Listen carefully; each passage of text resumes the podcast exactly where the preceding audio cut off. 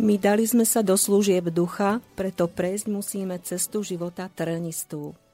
Slovami autora tejto myšlienky, Ľudovíta Štúra, začíname, milí poslucháči, dnešnú reláciu História na dlani, aby sme vzdali hold nielen tomuto velikánovi nášho národa, či jeho nasledovníkom a spolubojovníkom Štúrovcom, ale ozrejmili i celú významnú epochu, ktorá sa do našich národných dejín zlatými písmenami zapísala ako epocha formovania moderného slovenského národa, na ktorú zdá sa v dnešných hektických časoch zabúdame, či mnohí ju dokonca ani nepoznáme. Z galérie slávnych národných buditeľov, tak ako ich poznáme zo známych školských obrazov, k nám pomyselne vzhliada vážna tvár s ústou bradou, tvár tohto činorodého, húževnatého, oduševneného a círavedomého človeka, ktorý sa vedome a odhodlane s plným nasadením pustil po trnistej ceste boja za národnú slobodu vlastného národa, aby mu obetoval svoj um, inteligenciu, činorodosť, organizátorské schopnosti, neunávnu prácu a samozrejme svoj osobný život i svoje sny. Dnes sa o aktívnej činnosti a význame Ľudovíta Štúra a celej generácie Štúrovcov ako tvorcov prvého slovenského politického programu, ktorí za národné ideály neváhali bojovať, a takisto tvorcov slovenskej romantickej literatúry budeme zhovárať s povolaným odborníkom, historikom, pánom profesorom Dušanom Škvardom, Škvárnom, doktorom filozofie, profesorom katedry histórie Univerzity Matia Bela v Banskej Bystrici. Vítajte, pán profesor. Ďakujem pekne, dobrý večer. Prajem. Sme radi, že ste prijali naše pozvanie a vydajme sa spolu po stopách Ľudovíta Štúra a celej štúrovskej generácie. Vy, milí poslucháči, môžete sa zapojiť do nášho rozhovoru svojimi podnetmi, otázkami. Môžete nám napísať na adresu studiozavináč slovenskývysielac.sk. Pán profesor, hnutie Štúrovcov organicky nadviazalo na predchádzajúce snahy veľkých mužov Bernolákovského i Kolárovského obdobia v dlhodobom zápase Slovákov za uvedomenie si národného povedomia a za národné oslobodenie. V čom bolo pôsobenie Štúrovcov špecifické, nové s ohľadom aj na širší kontext života Slovákov v Uhorsku a v mnohonárodnostnej rakúskej monarchii v polovici 30. rokov 19. storočia? No, oni štúrovci, ako my ich nazývame, to bola vlastne generácia mladých, mladých mužov, zhruba 20 ročných, okolo roku 1835. E, teda táto generácia štúrovcov nadviazala na svojich predchodcov, ale mnohom ich aj prekročila a dokonca by som povedal, niečom aj negovala. Oni už, e, ako ste spomenuli, v polovici 30. rokov tá spoločenská situácia v Uhorsku, predovšetkým o toto ide, o Uhorsko, monarchia Habsburská je už príliš široká, e, táto, e, tá situácia sa zmenila, zmenila tak, že na jednej strane v tomto období už zretelne zosilnila maďarská kultúra Maďarská kultúra vo všetkých svojich prejavoch, nielen umelecká, ale aj vzdelanostná, vydavateľská, spolková, zosilnila rovnako maďarská politika, ktorá sa začína už formovať do istých štruktúr a zosilnil rovnako ten proces, ktorý my zvykneme nazývať maďarizácia alebo pomaďarčovanie, už boli prijaté viaceré právne normy, ktoré posilňovali alebo uprednostňovali používanie maďarčiny a obmedzovali používanie iných jazykov. To je tá situácia v Uhorsku z tohto uhla. Po druhé, e, a to už môžeme sledovať celú Európu, hlavne západnú, ale aj strednú Európu, prebieha proces, ktorý môžeme nazvať modernizácia. Tá modernizácia je imanentným prvkom e, ľudských dejín. V podstate je to akási súčasť, e, iný výraz možno pre evolúciu spoločenskú, ale od konca 18. storočia tie modernizačné prvky sa zrýchľujú, zosilnejú a novú kvalitu nadobúdajú zhruba od tých 30. rokov. E, aká modernizácia? Išlo o to, že spoločnosť už nemá stáť na tých tradičných stavovských zásadách, privilegovaný, neprivilegovaný, ale má stať na zásadách rovnosti ľudí pred zákonom. Ako základné vymedzenie spoločenskej, dá sa povedať, e, orga, organizovania spoločnosti a spoločenského života. Na princípe rovnosti ľudí pred zákonom, na princípe rozšírenia ľudských, všeobecných, teda, pardon, e, práva voliť, zúčastniť sa politického života, na princípe, na princípe mm, delby moci, teda nemá vládnuť krajine len panovník, e, izolovanie, ale má sa o moc deliť aj s ďalšími vrstvami, ale nie len s privilegovanými, ale aj s neprivilegovanými. Čiže my sme pri začiatku, začiatkoch moderného politického systému v Strednej Európe. A po tretie, zároveň súčasťou tej modernizácie je to, že sa formujú moderné národy. Veľmi zosilnil jav, ktorý my nazývame moderný nacionalizmus národné cítenie, národná spolupatričnosť. Oni nahrazujú staré formy spolupatričnosti, solidarity a práve cez e, ten pocit blízkosti národnej sa ako keby začína organizovať aj kultúra, dokonca postupne aj politika. Presne do tohto momentu vpadla táto generácia, ktorú nazývame Šturovská a ona v rámci slovenskej spoločnosti vtlačila tej modernizácii dominantnú, dominantnú dominantné znaky. Tak začníme najprv teda začiatkami toho štúrovského hnutia na Evaníckom líceu v Bratislave. Vieme, že začali pracovať na pôde spoločnosti Československej. Tak aká bola činnosť najprv tejto spoločnosti? Kto tvoril tých za, za počiatočných eh, pracovníkov spoločnosti? Aké mali ciele? No v podstate tieto študentské spoločnosti nie je nejaké novum. Oni v podstate boli takou módou na nemeckých univerzitách, nemeckých gymnáziám už niekde v druhom desaročí 20. storočia. Odtiaľ vlastne sa to prenieslo, takáto zaujímavá organizovanú študentov na vyšších školách, teda buď univerzitách, gymnáziách, líceách, akadémiách, e, e teraz toho nemeckého prostredia. To poprvé. Po druhé, my sme tých e, spoločností tu mali viacero, fakticky na, na väčšine evangelických líceí, ale rovnako aj katolických gymnázií, ale o tých vieme menej, lebo zachovalo sa menej písomných, písomných prámeňov o nich. Teda sa aj v Uhorsku organizovali takto študenti. V podstate ich pôvodnou takou náplňou týchto spoločností bolo e, budovať si knižnicu, dajme predovšetkým ktorá sa, e, e knihy, ktoré sa týkali dejín vlastného, vlastného národa, knižnicu v slovanských, teda knihy v slovanských jazykoch e, tam zhromažďovať. To po prvé. A po druhé, to druhou úlohou bolo cvičiť sa vlastne v domácom jazyku. Lebo boli to vlastne budúci kazatelia predovšetkým, alebo väčšinou. Takže oni mali ten svoj jazyk lepšie ovládať, keďže sa mu vo výučbe dostávalo, dostávalo málo miesta alebo žiadne miesto. Čiže tie spoločnosti, hovorím, boli pomerne také nevinné. My evidujeme prvú študentskú spoločnosť na Slovensku v Kešmarku na Evangelickom liceu, potom je táto Bratislavská a postupne vznikali ďalšie. Čo je novum, e, v čom je novum táto bratislavská spoločnosť, e, je to, že ona preberá postupne na seba úlohu hlavného organizátora toho národného života. Totižto dovtedy tie, to, to, čo my nazývame Slovenské národné hnutie, bolo v podstate, e, sa skladalo len z izolovaných skupín jednotlivcov alebo miestnych lokálnych spolkov niekoľkých, nemalo periodickú tlač fakticky žiadnu, nemalo verejný dosah skoro žiaden, bolo tematicky veľmi úzko orientované. Aj, aj činnosťou hlavne sa orientovalo na vydávanie, na vydávanie e, rôznych tlačí, hej, teda či už periodických, alebo predovšetkým literárnych diel, umeleckých alebo odborných.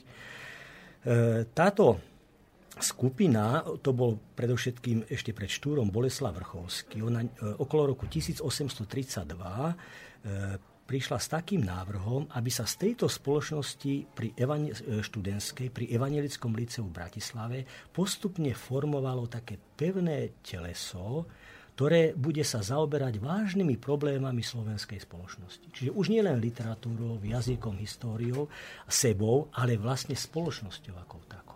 A to krásne potom vidíme, a to už je pod vedením Štúra, Vrchovský odchádza do Viedne, tá, ako sa postupne z priebehu troch rokov tá spoločnosť narastie približne z 20 až 30 mladých mužov, tých študentov, zhruba až na 120 ľudí. Hej. A to už je veľmi slušná, veľmi slušná úroveň organizovania alebo spolčovania. Zároveň oni sa stretávali dvakrát do týždňa, pracovali v takých tzv. sekciách A e, každý z tých študentov, tých členov vlastne tvoril, niekto umelecky, niekto historicky, niekto odborne a zároveň si viedli rôzne, mali rôzne prednášky, diskuzie.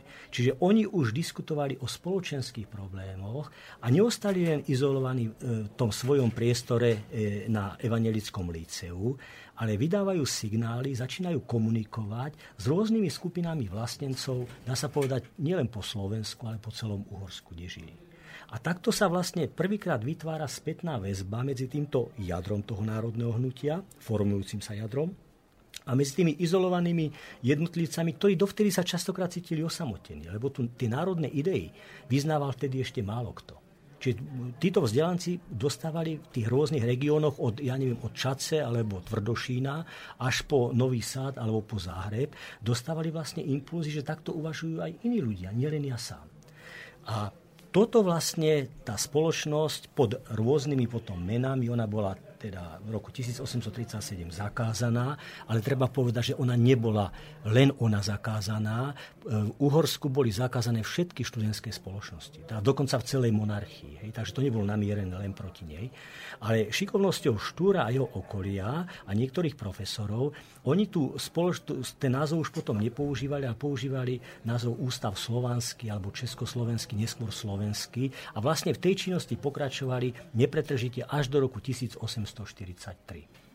Tak to bola naozaj veľmi bohatá činnosť študentov a dá sa povedať, že to bolo aj s presahom naozaj e, k iným národom, čiže udržiavali určite styky napríklad aj so Srbmi, Chorvátmi, medzi Poliakmi, napríklad Samochalovka bol Čechmi. účastníkom polského povstania. Takže samozrejme aj s Čechmi a samozrejme dochádza k radikalizácii a potom najmä e, teda to obdobie po návrate Ludovita Štúra zo štúdií z Nemecka v Hale, to už prináša ďalšie radikálne riešenia aj zo strany teda maďarského národného hnutia, ktoré prerástlo do takého nacionálneho šovinizmu, dalo by sa povedať. Neviem, možno by som, ako u koho, viete, ako aj dnes, niekto je šovinista, niekto nie je. Ja by som rozlišoval medzi šovinistom a dajme tomu takým ma- maďarským nacionálom a potom uhorským vlastencom. Je tam tých mm-hmm. rovín, tých stupňov je mm-hmm. viacero. Fakt je jedno, že v maďarskej, maďarských elitách, či už politických, alebo kultúrnych, alebo hospodárskych, lebo teda tá šlachta bola, tvorila hospodárskú elitu, sa v tomto období už, dá sa povedať, silne presadila tá predstava, že Uhorsko, ak má mať budúcnosť, ak má byť jednotnou krajinou, ak sa má modernizovať, hospodársky, priemyselne, dopravne, e, tak sa musí homogenizovať aj národne. Tu s touto ideou, alebo túto ideou, ako dá sa povedať prvý, tak mm, e, dôsledne prepracoval inak nacionálne tolerantný človek, aj ľudský tolerantný človek, a jeden z najbohatších mužov Uhorska, grof Štefan Sejčeň. Jeho napríklad mnohí tí Slováci, e, ktorí ste aj spomínali, niektorých veľmi pozitívne aj verejne chválili, vyzdvihovali. On bol človek naozaj taktný, kultivovaný, ale keď vychádzal, ak sa zamýšľal na tou budúcnosťou Uhorska, nad tými procesmi, ktoré prebiehali v Európe, jemu sa javilo, že to Uhorsko sa musí, musí prekonať. E, hranice alebo také rozdiely v župnej, župnej identite, v župných e, zakladaní si na tom, že ja som z, to, to, ktorej župy je a prekonať jazykové rozdiely. Čiže jemu vychádzalo, ak ten štát má fungovať, tak musí tu byť jeden jazyk a tým e, e, iným živým jazykom nemôže byť nič iné, len e, maďarčina, tým úradným jazykom. Hej, takže toto je to spúšťadlo, ktoré Sečení vôbec nemyslel, povedal by som šovinisticky, ale spustilo to jednu celú myšlienkovú líniu, s ktorou sa stotožnili všetky fakticky, alebo takmer všetky v tomto období, tie maďarské, maďarské elity. Čiže, a toto dostáva potom výraz v ďalších rečových zákonoch v roku 1836, 1840 a fakt ešte v 44. A fakticky treba povedať, že tá maďarčina v tomto období na základe tých zákonov už je vlastne, dá sa povedať, e, takmer jediným úradným a verejným jazykom Úhorska. Hej. Takže tá toto bola, ako keby povedal by som, výzva pre tých ostatných, vrátanie, vrátanie tých slovenských vlastencov, že ak sa teda má to spoločenstvo, to etnikum zachovať a budovať sa ako do budúcna ako moderný národ, tak ako Francúzi, ako Nemci, ako Poliaci a tak ďalej, ako Maďari, tak musia mnohé veci zmeniť, musia v priebehu niekoľkých rokov. A treba, a tomto vidím ja veľký význam Štúrovcov, že oni vlastne za niekoľko rokov dokázali tu vytvoriť také aktivity, že to moderné národné spoločenstvo sa cestou z dola, bez pomoci politiky, bez pomoci bohatých elít hospodárskych, cestou z dola sa začalo, začalo nadobúdať svoje znaky. Práve tú aktivitu z dola naozaj musíme vyzdvihnúť, lebo to je základ akejkoľvek aktivity, aj národnej. No, e, troška iné, iných názorov alebo náhľadov mal možno, že na rozvoj maďarského hnutia Lajoš Košut, ktorý bol asi predstaviteľom viac menej e, jednotného maďarského alebo uhorského národa, ktorý už, dá sa povedať, zaznával ostatné národy Uhorska. No, tam je problém aj pojmový. Totižto e, možno čas poslucháčov je, maďarčina nemá, e, nerozlišuje, nemá tú schopnosť, a nevyvinula sa tú schopnosť rozlišovať medzi maďarským a uhorským, medzi Maďarom a Uhrom, Maďarskom a Uhorskom. Hej. Slovanské jazyky aj Nemčina to majú, túto schopnosť, takže aj preto nedochádzalo, povedal by som, nedorozumenia.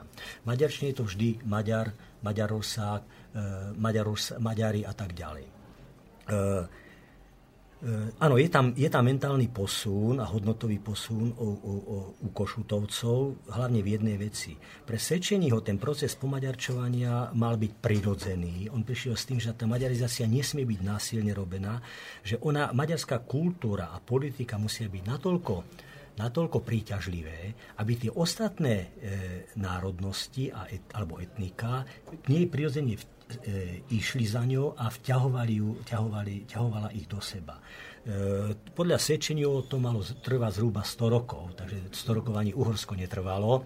Bol to nereálny koncept prirodzenie. E, u Košutovcov tam už vidieť, je to nová generácia, už odchovaná e, naozaj tými romantickými myšlienkami, e, zhruba 30, 20-30 rokoch.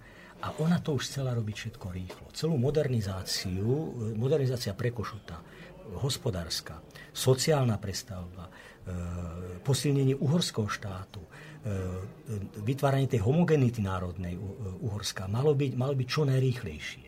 A naozaj on tu prišiel s tým konceptom, ja by, to, čo my nazývame násilná alebo vynúcovaná, vynúcovaná maďarizácia. E, takže e,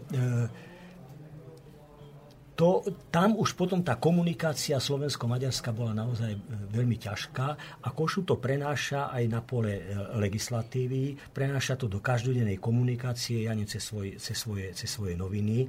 Tam potom sa to tých 40 rokov naozaj e, ten antagonizmus nacionálny v Uhorsku silne, silne, silne posilňuje.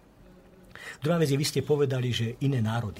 Práve pre týchto maďarských nacionálov fun- e- existoval Uhorsku iba tzv. uhorský politický národ. To by nebolo zlé. Aj Štúr viackrát povedal, my nie sme proti uhorskému národu, my nie sme dokonca proti tomu, aby sa maďarčina používala ako diplomatický jazyk krajiny, ako hlavný jazyk krajiny. Ale sme proti tomu, aby sa maďarčina dávala na tie miesta, nucovala používať na tých miestach, kde to nie je potrebné, to poprvé. A po druhé, sme proti tomu, aby sa ten uhorský politický národ chápal ako maďarský. A toto je celá tragédia podľa mňa Uhorska v 19. storočí a celkové, že maďarskí intelektuáli a politici pod uhorským politickým národom chápali vlastne maďarský národ. Práve tam sa stretávali potom s odporom ostatných príslušníkov, teda ostatných národov a národností, čiže aj Slovákov, pardon. No a to sme sa vlastne posunuli už aj do toho obdobia 40. rokov keď sa Štúr vrátil teda zo svojho, e, teda z Nemecka zále a opäť začal pôsobiť teda na katedre reči a literatúry Československej ako zástupca profesora Pálkoviča a tu dochádza naozaj aj k tej radikalizácii e, hnutia a vlastne k odporu proti pomaďarčovaniu evangelickej cirkvi, k písaniu a k skoncipovaniu prestolného prozbopisu v roku 1842 a následne teda k vyšetrovaniu kritizovaniu činnosti slovenskej mládeže ako protištátnej, čo nakoniec viedlo aj k odvolaniu Štúra. Tak mohli by sme si objasniť aj tieto udalosti? No, neviem, či sa radikalizovalo to hnutie. Dokonca nám sa javí, že oni mali radikálnejšie názory, e, táto štúrovská generácia v 30. rokoch, keď viac tak, hm, povedal by som, ospevovali slovanstvo, troška v duchu, nie troška, ale v duchu tej kolárovskej idei slovanstva, holého vzývania e, to, to, tých, tých Slovanov a Veľkomoravské ríše, e, mali také radikálnejšie pohľady na budúcnosť e, aj Slovákov a v Strednej Európy, cez práve cez tú prízmu slovanskej vzájomnosti. A dokonca tam máme e, niekoľko takých náznakov vytvorenia akéhosi slovanského štátu na jednom mieste, a to, a to je z českých prameňov, ale oni veľmi blízko spolupracovali, sa hovorí, že zjednotiť Slovanov po vzore Spojených štátov amerických, vytvoriť akúsi, fed, akúsi federáciu, mm-hmm. federáciu slovanskú. V 40. rokoch oni práve e, ustúpili od týchto e, e, takých e, radikálnych predstav o budúcnosti Slovanov, uvedomili si, že to nie je reálne. Že tá reálna cesta vedie cez, práve cez ten uhorský kontext, rešpektovať Uhorsko ako krajinu, v ktorej žijeme ako vlast. Oni to aj deklarovali, že Uhorsko je ich vlast. Na druhej strane e, naozaj zosilňovali tie maďarizačné tendencie a v tejto dobe špeciálne proti Slovákom a špeciálne voči slovenským evanílikom. Totižto na pôde evangelickej cirkvi sa odohrala jedna závažná, závažná vec. Evangelická cirkev, ako vieme doteraz, je riadená demokraticky, usporiadaná demokraticky a na jej činnosti sa podielajú rovnakou mierou popri duchovných aj svetských hodnostári. A tí svetskí hodnostári mali veľkú, veľkú, veľké právomoci v tejto dobe a fakticky boli to všetko predstavitelia vzdelanci, šľachtickí vzdelanci. A e, na, pôd, na poste, najvyššom poste svetskom Evangelickej cirkvi Uhorsku, na poste generálneho inšpektora, došlo v, tejto, v roku 1839 k zmene, keď e, Alexandra Pronaja, boli veľmi taký tolerantný, nacionálne tolerantný rod, vystriedal mladý muž z novej generácie Karol Zaj. Grof Záj a Ľudovič Štúr pochádzali z jedného mestečka z Uhrovca. Skoro by sa dalo kameňom dohodiť. Jeden z kaštieľa na kopci, druhý z domčeka e, učiteľa na, e, na svahu. Ich rodičia sa poznali a jeden druhého si ctili. Teda Grof Záj si ctil Štúrovho otca. Štúr prechoval úctu k Grofovi Zájovi. Ale tento mladý Grof Záj už je odchovaný tými novými ideami a treba povedať, že on tiež nevystupoval ako nejaký šovinista alebo taký, čo by robil nejaké posmešky voči Slovákom a Slovanom. On povedal, my si ctíme dejiny Slovákov, ctíme si ich jazyk, ale majú jednu smolu, že žijú v tomto priestore a to bola taká až paranoja v maďarskom prostredí v tomto období. Oni sa veľmi báli úlohy Ruska v európskej politike. My už dochádzame naozaj do, do, do, na rovinu veľmocenskú. Rusko v tejto dobe hralo, e, povedal by som, e, s Habsburskou monarchiou a s Pruskom žandára Európy. A oni brzdili, tieto tri veľmoci, brzdili rôzne tie demokratické, tie liberálne, socialistické, proreformné, rôzne modernizačné prvky a princípy, a preto vlastne tí e, opozičníci na západe, v západnej Európe, kde sa mohli slobodnejšie vyjadrovať a organizovať, e, veľmi teda až prešiel takej e, ostrej kritiky a vytvárali ostrý negatívny obraz týchto veľmocí. A v monarchii túto rolu zohrávali predovšetkým, predovšetkým maďarskí politici, tí liberálni, opoziční, ktorí chceli na jednej strane reformy Uhorsko a na druhej strane chceli to Uhorsko pomaďarčiť. Čiže aj Zajovi sa zdalo, že to Rusko hrozí, ohrozuje Európu a preto musia, musí byť Uhorsko národne homogénne, aspoň on tak zdôvodňoval, pretože tí Slovania by sa nevedomky, Slováci, Chorváti, Srbi, by sa, e, Rusieni by sa nevedomky stali akýmsi nástrojom ruskej politiky. On to takto zdôvodnil. Hej. No, takže keď sa on stal tým generálnym inšpektorom, so Štúrom si vymenili E, niekoľko listov. Treba povedať, že nebol to celkom rovnocená, nebola to celkom rovnocená korešpondencia, lebo E, Štúr ho oslovoval vážený pán Grof, e, Zaj oslovoval Ludovita Štúra len pán Štúr, tam v Nemčine si písali, e, Herr Štúr, čiže alebo, alebo Štúr len, takže tam troška vidieť istú stavovskú mm-hmm. nadradenosť, ale to nie je podstata. On Štúrovi radil, aby svoj talent, a on skutočne ten talent mal, jazykový, vedecký, aby dal do služieb vlasti a nie, zbytočne si ho nerozbil na niečom, čo nemá perspektívu. Im sa javilo, že to nemá perspektívu.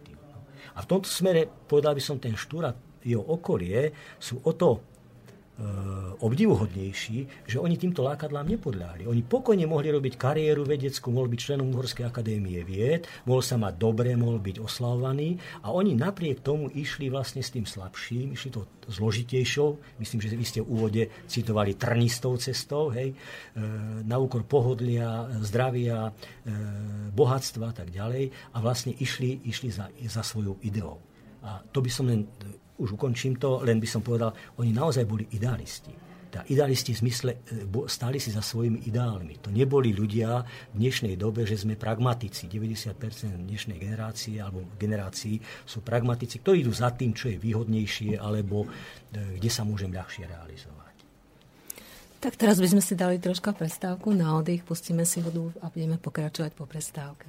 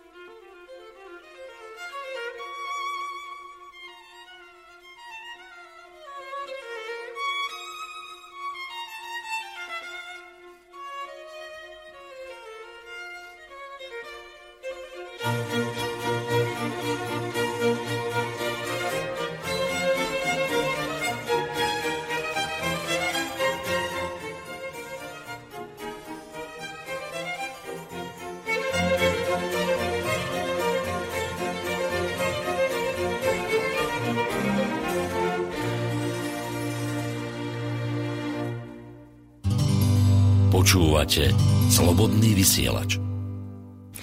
Pokračujeme v našom rozhovore s pánom profesorom Dušanom Škvárnom, doktorom filozofie, historikom e, z katedry histórie Univerzity Matia Bela a hovoríme teda o poslaní pôsobení štúrovcov.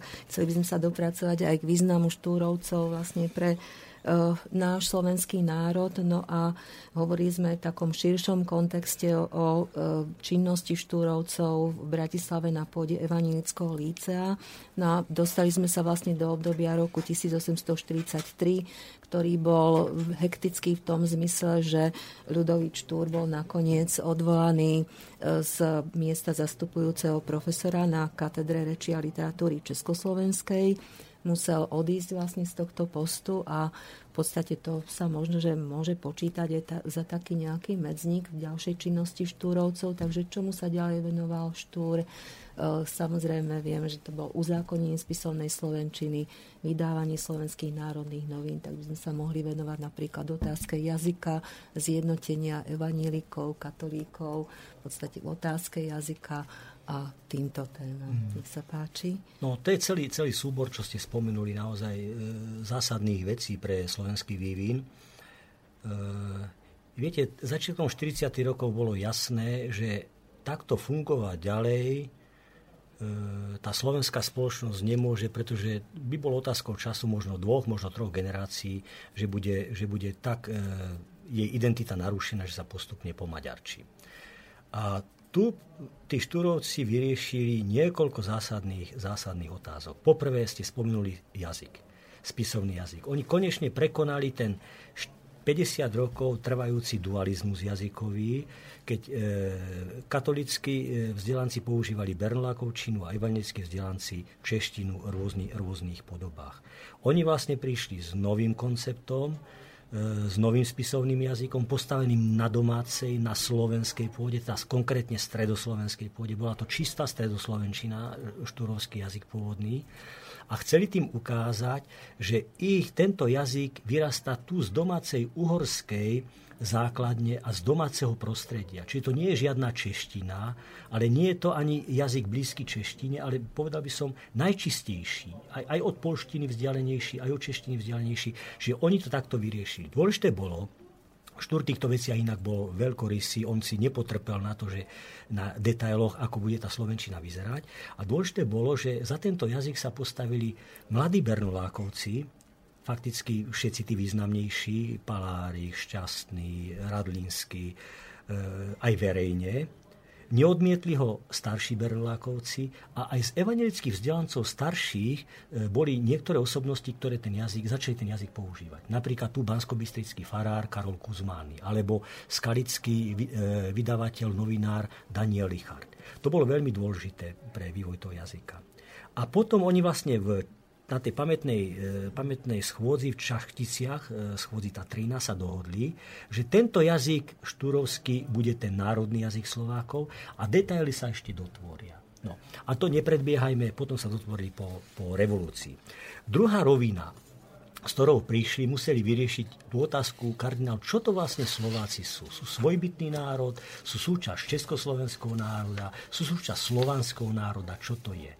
A Šturovci tu vlastne svojím spôsobom neprijali nejaký nový koncept. To, to je veľmi chybné, keď sa hovorí, že Šturovci separovali Slovákov od Čechov. Nie.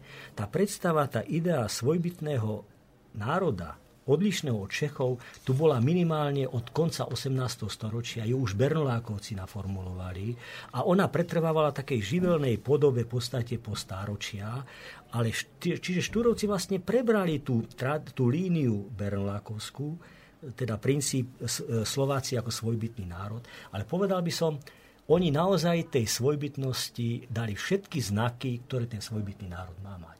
Oni v podstate tých Slovákov chceli mať takých, ako sú iné národy Európy, so všetkým, čo národu patrí. To znamená, prvé, čo urobili po vyriešení týchto kardinálnych otázok, bolo vytváranie slovenskej kultúry. Kultúry najmä v literárnej podobe, hej, či už tá, e, za niekoľko tých rokov, koľko nám vzniklo krásnych umeleckých e, literárnych diel, čo sa, čo sa mládež učí v školách však. E, začali sa hrať slovenské divadlá, začala vychádzať slovenská tlač. Veľký dôraz kladli na zberateľskú činnosť, na zbieranie folklórnych, ľudových, ľudových e, tradícií, to začínali tiež vydávať tlačov. Čiže tá, tá kultúrna, ten, to rozvinutie tých, tých kultúrnych aktivít naozaj za tých pár rokov je obdivuhodné. Tretia vec, veľmi dôležitá bola tá, že to hnutie dovtedy, to, čo my nazývame hnutím však, nebolo to nejaké jednotné hnutie, ale ten pohyb slovenský nemal nejaké jednotiace, centrálne inštitúcie, ktoré by boli nadregionálne, by boli celonárodné. A tí štúrovci vlastne začali vytvárať v tých 40. rokoch e, viacero kultúrnych spolkov, napríklad ten spolok Tatrin. To je prvý celonárodný kultúrny spolok, ktorý sa neviaže k žiadnemu miestu, žiadnej, žiadnej lokalite, žiadnej vrstve, žiadnemu vierovýznaniu, ale viaže sa ako k Slovákom. Začínajú e, vytvárať ďalšie kultúrne spolky, a potom e, rozširuje sa periodická tlač. My máme vlastne e, slovenské pohľady, slovenské národné noviny ste spomenuli. To, to hrá úžasnú integrujúcu rolu, aj informačnú a integrujúcu, keď odrazu nejaký rolník alebo učiteľ alebo, alebo farár alebo nejaký remeselník, ja neviem, treba z Novom Sade alebo v Nadlaku alebo e, a, a v Liptovskom Mikuláši čítajú to isté tých ľudí to hralo velikánsku rolu. Čiže e, budujú základy toho národného hnutia pevnejšie, organizačné, a zároveň idú súčasťou týchto procesov je to, čo by sme mohli nazvať vytváranie toho samotného národa. Totiž to oni teraz s tým e, spisovným jazykom vlastne urobili prvý krok k tomu, aby tu vznikla, no inak to neviem povedať, musím to tak eufemisticky povedať, národná jednota aj tí Bernolákovci povedali, teraz nám už nič nevadí, aby sme spolu pracovali, aby sme spolu išli za rovnakými cieľmi. Lebo už tvoríme národ, tvoríme e, a máme jeden jazyk. Ale ten národ bolo treba vytvárať. Hej, to povedomie národné, tá hrdosť v tých širokých vrstvách, v tých rôznych regiónoch bolo takmer nulové alebo veľmi slabúčké. Čiže oni vlastne sa pokúšajú oslovovať tú slovenskú verejnosť e, tými problémami, ktoré ona má. Lebo hovoriť rolníkovi o, o jazyku a ba, e, recitovať mu básne a hovoriť mu o histórii, on to z toho veľa nerozumel, toho nezaujímalo. Ale keď sa hovorilo jeho jazykom a jeho témami o tom, ako lepšie gazdovať, o tom, že v Anglicku stavajú, alebo v západnej Európe stavajú už e, železnice vo veľkom, že sú tam komíny, ktoré dávajú prácu ľuďom. Týmto, tomuto jazyku ten človek rozumel. Čiže vydávajú sa kalendáre, ktoré idú medzi široko, široké vrstvy. E, snažia sa vz, kvalitní vzdelanie tých ľudí, e, vytvárajú, ja neviem, alebo apelujú, skôr oni apelujú na to, aby sa vytvárali verejné čitárne, nedelné školy, nedelné školy. A čo je, čo nadobudlo naozaj veľký rozsah, možno je to na nešťastie, pretože ukazuje teda tento prvok, že ako ten jav tu bol negatívny, rozšírený už, je tzv. hnutie proti alkoholizmu, proti, proti konzumácii alkoholu. E, tie spolky miernosti, tých vzniklo na, na, zhruba na území Slovenska okolo 500. A to už bola veľká, to už bola veľká sila. Čiže touto cestou idú, e, oslovujú hlavne podľa mňa také tie nižšie stredné vrstvy, remeselníkov, e, zemanov, obchodníkov, samozrejme majetnejších rolníkov, prirodzene inteligenciu a takto sa snažia aj vytvárať ten moderný národ a zároveň vytvárať obraz modernejšej slovenskej spoločnosti. To je veľmi, to je veľmi dôležité. Tak to bolo naozaj veľmi dôležité, to musíme vyzdvihnúť fakt toto e, úsilie štúrovcov. No a samozrejme, že potom už aj na prilome tých eh, rokov, teda rok 1845 a tak ďalej, druhá polovica 40. rokov, tam už zasa sa dostávajú do popredia tie politické mhm. otázky, eh, ktoré samozrejme navodila aj tá doba, teda širšieho kontextu v Uhorsku, celkový vývoj a v podstate bolo, dá sa povedať, dobré, aby tí Slováci dostali aj tie svoje slovenské národné noviny, kde by samozrejme sa riešili aj otázky politického, hospodárskeho, bežného života, ako ste teda povedali, samozrejme aj literatúry. A tu vlastne do tohto obdobia spadá potom založenie tých slovenských národných novín. Nebolo, nebolo to asi ľahké však, takže No nebola, sa... povedať aj o týchto veciach. Ano, to nebolo ako dnes, že sa rozhodneme vydať, vydať noviny alebo vytvoriť redakciu, že to je neporovnateľne.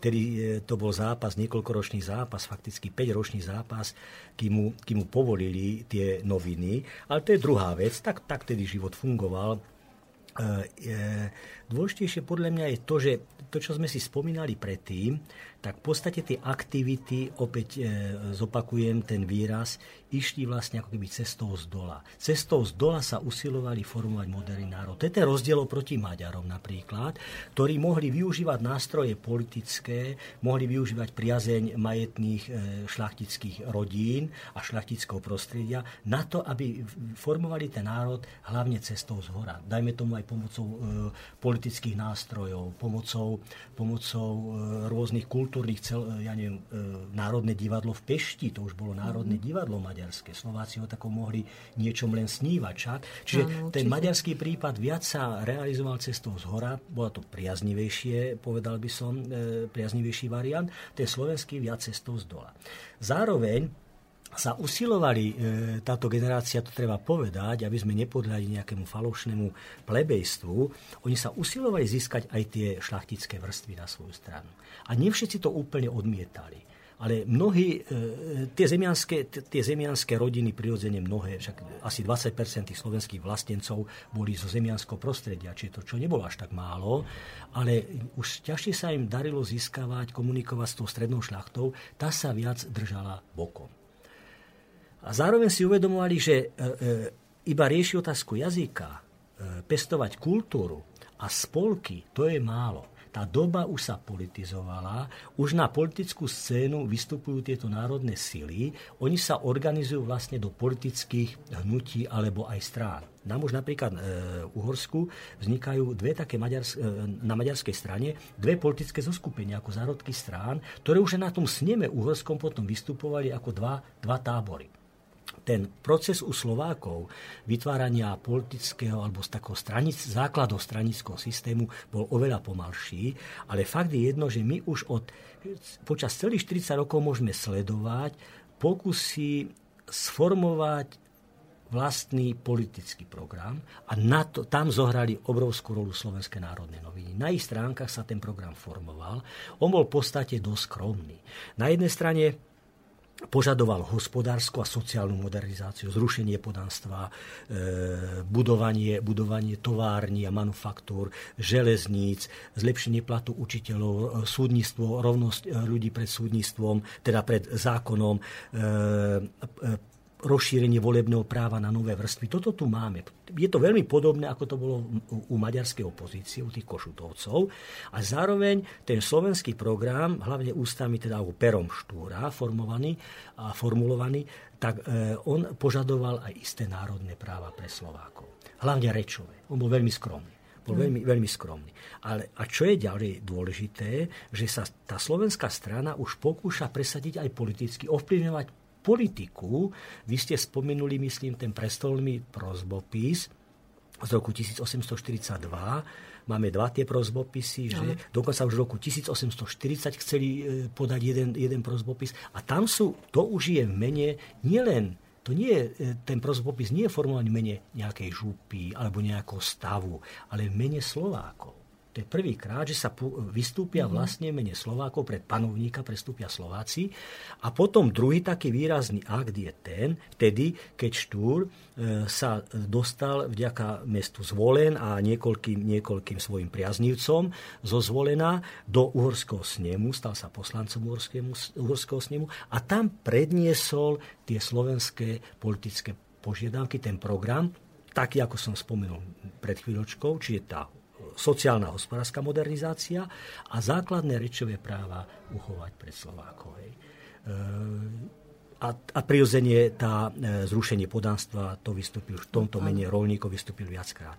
Čo je zaujímavé, je to, že ten program bol veľmi skromný, ale v priebehu niekoľkých týždňov dokonca z istého uhla pohľadu aj niekoľkých dní, tá situácia v Uhorsku sa tak zmenila, že odrazu ten program už bol nezaujímavý a bolo treba formovať a formulovať nový politický program mm-hmm. a to už je vlastne dianie potom, ktoré sa týka roku 1848. Tu máme na mysli potom naozaj ten prvý politický program, ktorý bol sformulovaný pod názvom Žiadosti mm, slovenského národa v Liptovskom Mikuláši 10.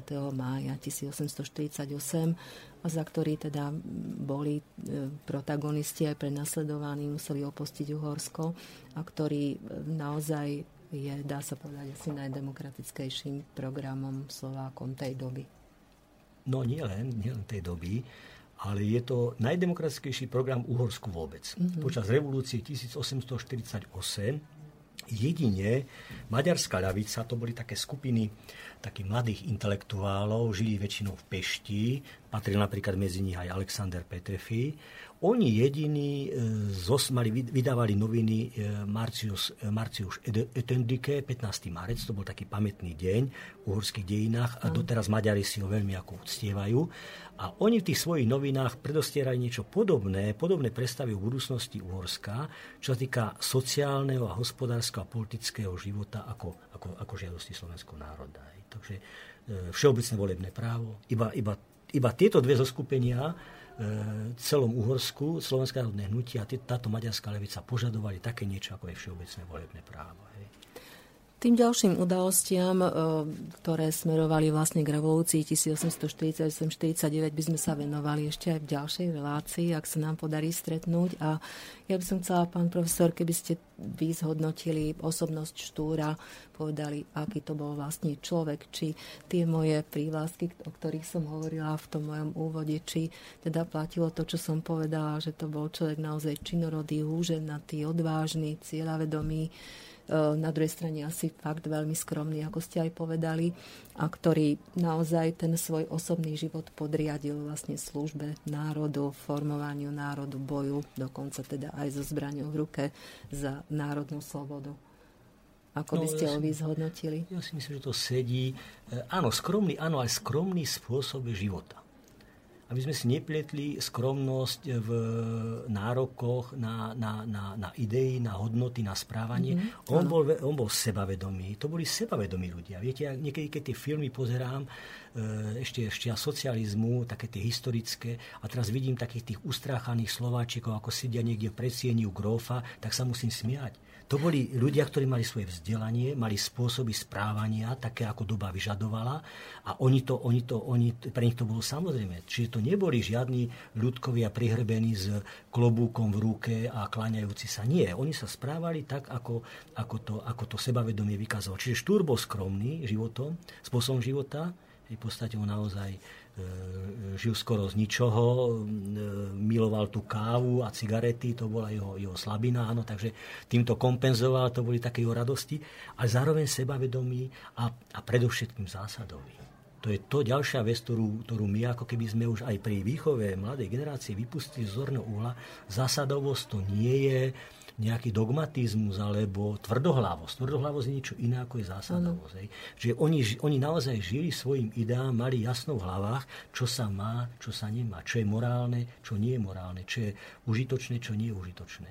A hovorím, a boli pripravení, ako ste aj vy spomenuli, naozaj sa aj obetovať, dokonca obetovať pohodlie, ako sme si povedali, kariéru a dokonca aj, dokonca aj život. Hurban, a to už je v roku 1848, on píše svojej mladej manželke, s ktorou bol dva roky fakticky, že ja som pripravený za svoj národ zomrieť. Tak ja si neviem predstaviť, že dnes by niekto niečo takéto napísal za svoju vlast, najmä tomu, hej, keby to bolo. Neviem, neviem si to predstaviť. Tak to určite musíme vyzdvihnúť, lebo to je skutočne asi najväčšia obeď, keď človek sa obetuje teda svoj osobný život národu. A skutočne je velikánom nášho národa. Ešte by sme... Snaď, no, nech sa páči. Snaď ešte to, a viete, boli to ľudia európsky vzdelaní. To, čo Matuška, kedysi Aleksandr, mimochodom bystrický rodák, e, napísal, že teda to boli Európania, tí štúrovci. Hej, v roku 1947 alebo 8 napísal takú peknú esej, oni, oni ovládali všetky tie moderné európske trendy, čo prišli. No samozrejme, vybrali si z tých trendov, nevelebili tak osvietenstvo, to sa im zdalo príliš racionálne, troška také málo dynamické, ale vybrali si také tie romantické ideje, mm-hmm. s tým mm-hmm. emotivizmom, ale aj s mhm. prakticizmom, mm-hmm. že my musíme pretvárať, my musíme tvoriť tú skutočnosť. To osvietenstvo len odrážalo tú skutočnosť fakticky. No, takže bol to človek e, takejto, takejto orientácie a ja by som asi, keby som to mal jedno to povedať, on, oni tu vytvorili koncept modernizácie Slovenska.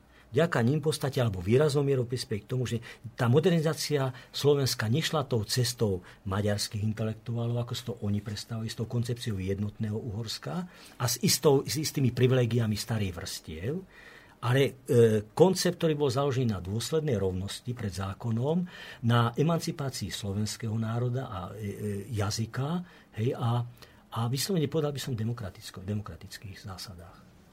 Keď ste hovorili o tom vzdelaní, tak tu naozaj bol veľmi vzdelaný človek, však ovládal mnoho alebo viacero jazykov slovanské jazyky, teda samozrejme tie klasické latinčinu, gréčtinu, hebrejčinu, myslím, slovanské jazyky, polštinu, češtinu samozrejme, no a študoval v Nemecku, Nemecko, teda Nemčinu, Maďarčinu, však e, gymnázi, na gymnáziu získal vzdelanie, takže jednak jazykovo vzdelaný, samozrejme filozoficky, musíme spomínať si Hegelovú idealistickú filozofiu, ktorá ho výrazne ovplyvnila.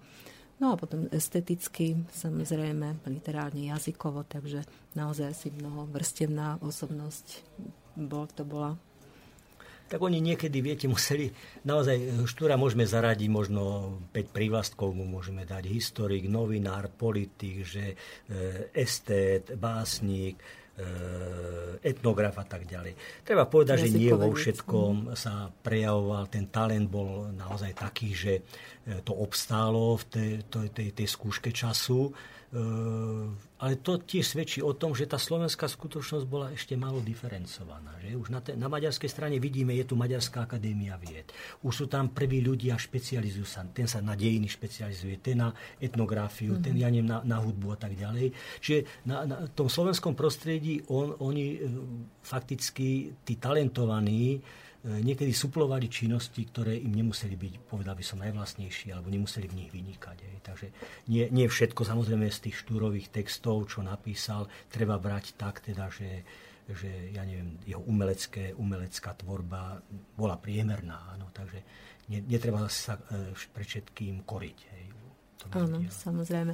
No a ešte z tých spolupracovníkov, ďalších štúrovcov, samozrejme, aspoň spomenieme tie mená, takže najvýznamnejší dvaja spolupracovníci, Jozef Miloslav Hurban, Michal Miloslav Hodža, a potom samozrejme plejáda ďalších, tak mm. povedzme si aspoň nejaké mená.